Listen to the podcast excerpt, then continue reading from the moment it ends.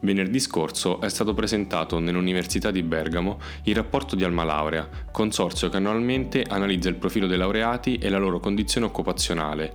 La rilevazione sui laureati del 2020 mostra risultati interessanti, di cui vi parlo dopo la sigla. Istruzione Italia. Il mondo dell'università in meno di 5 minuti.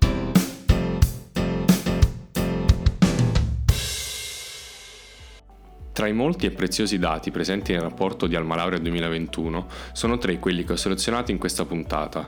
Il primo riguarda la continua affermazione del fatto che la laurea triennale non aiuta ad entrare nel mercato del lavoro. Il 66% dei laureati di primo livello, dopo il conseguimento del titolo, decide di proseguire il percorso formativo, iscrivendosi a un corso di secondo livello, quota in aumento nell'ultimo anno. Fuori da questo trend ci sono solo i laureati del gruppo medico sanitario, per il quale solamente un laureato su quattro decide decide di continuare con la magistrale. Il secondo dato riguarda l'internazionalizzazione. Crescono i laureati stranieri, quasi il 4% del campione, ma questi provengono da famiglie di immigrati residenti in Italia. Infatti, ben il 41% dei laureati di cittadinanza non italiana ha conseguito il diploma di scuola secondaria di secondo grado nel nostro paese.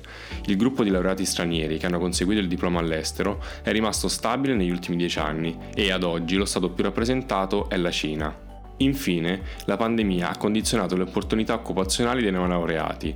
Rispetto a quanto osservato nella precedente rilevazione, infatti nel 2020 il tasso di occupazione è diminuito di 4,9 punti percentuali per i laureati di primo livello e di 3,6 punti percentuali per quelli di secondo livello. In termini di tasso di occupazione, la pandemia sembra aver colpito soprattutto le donne e le aree del centro-nord.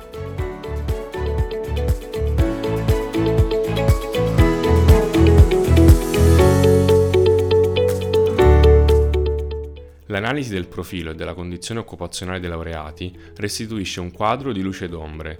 Come riportato dal Malaurea, i dati devono essere ulteriormente approfonditi alla luce del momento in cui è avvenuta l'entrata nel mercato del lavoro, ossia prima o dopo l'emergere della pandemia da Covid nel 2020.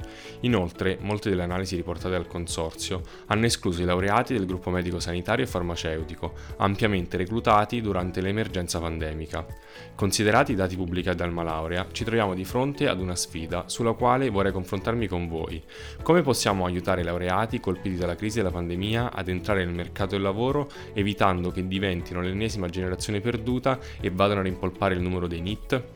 Come sempre potete condividere i vostri pensieri scrivendomi a pgb palermo bologna chiocciolatalentsventure.com. Ci sentiamo la prossima settimana.